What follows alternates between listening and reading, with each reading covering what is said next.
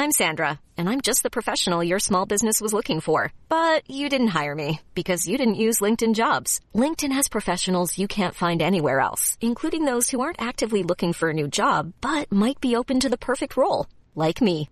In a given month, over 70% of LinkedIn users don't visit other leading job sites. So if you're not looking on LinkedIn, you'll miss out on great candidates like Sandra. Start hiring professionals like a professional. Post your free job on linkedin.com/people slash people today.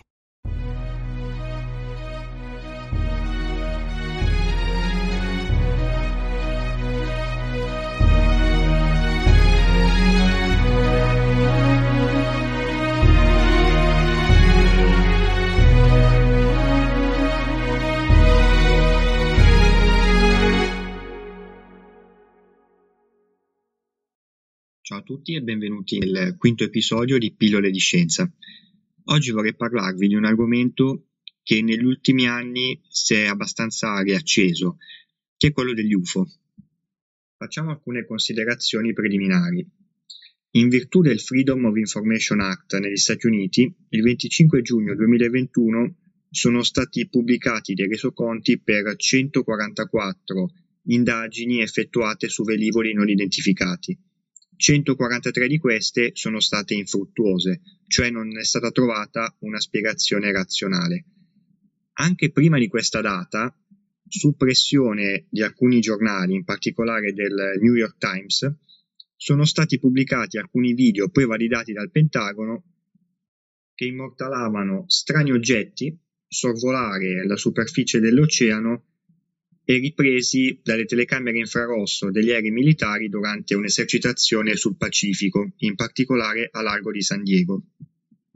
Un'altra precisazione importante da fare è che tutto questo non riguarda soltanto gli Stati Uniti, ma in tutto il mondo ci sono tantissime segnalazioni, nonché indagini governative, quindi ufficiali, documentate e spesso rese pubbliche.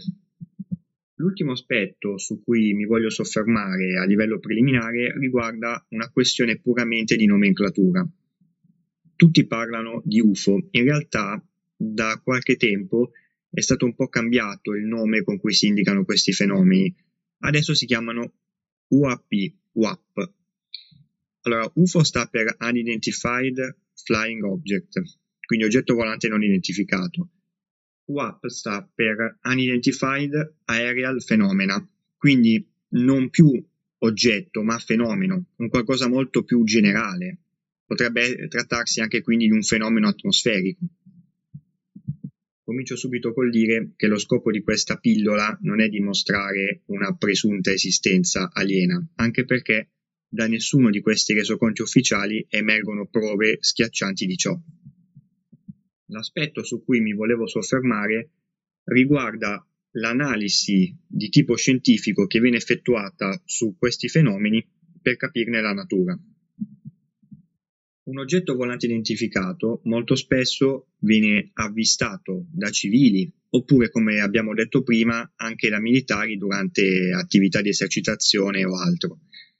Quindi per capire quello che è successo, solitamente si procede analizzando tracciati radar eventuali della zona per vedere se effettivamente comparivano o meno strani oggetti, ma anche contributi fotografici o video, magari analizzati con l'ausilio dell'intelligenza artificiale per appurarne l'autenticità. Ormai di video ritoccati in rete se ne trovano tantissimi, alcuni anche fatti molto bene. Un altro aspetto molto importante di un'indagine di questa natura è quello di sentire i testimoni oculari, quindi intervistarli, capire che cosa hanno visto, cercare di appurare l'autenticità del loro racconto e, quando si è più fortunati, magari sentire più persone. Nella storia ci sono stati tantissimi avvistamenti di massa. Il più famoso di tutti è accaduto nel 1997 con le luci di Phoenix in Arizona. Là moltissime luci molte informazioni triangolari hanno sorvolato questa città e sono state avvistate da circa 20.000 persone, governatore dell'Arizona compreso. Un altro aspetto da tenere in considerazione riguarda la possibilità che lo strano avvistamento in cielo possa essere semplicemente un fenomeno atmosferico, come ad esempio un fulmine globulare. Molto spesso alcune persone rivelano di aver visto uno strano globo in cielo che in realtà potrebbe semplicemente essere un fenomeno atmosferico abbastanza raro in cui un fulmine si concentra in una forma sferica e vaga nel, nel cielo ad alta velocità. Oppure ancora potrebbe trattarsi di un'esercitazione militare. Eh, un razzo segnalatore visto in lontananza potrebbe trarre in inganno un occhio non allenato a questo.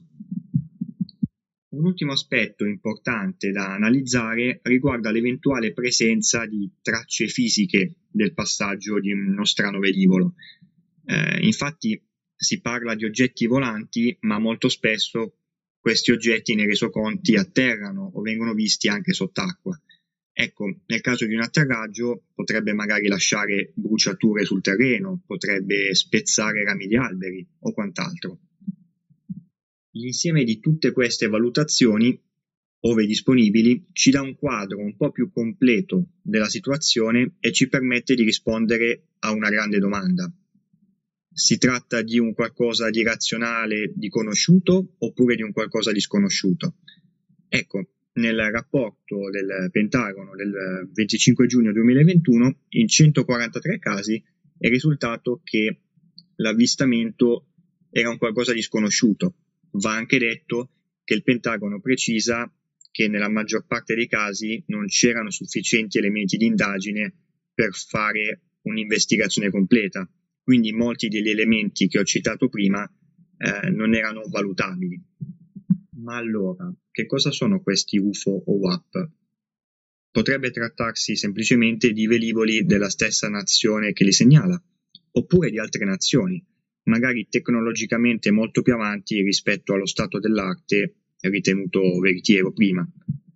Molto spesso gli oggetti avvistati fanno evoluzioni in cielo molto molto complesse, infattibili per i velivoli che conosciamo, quantomeno quelli noti. La terza ipotesi, che è anche la più affascinante, ma non trova una, una prova oggettiva, un riscontro solenne, riguarda la possibilità che questi avvistamenti si riferiscano ad oggetti eh, provenienti da altri mondi.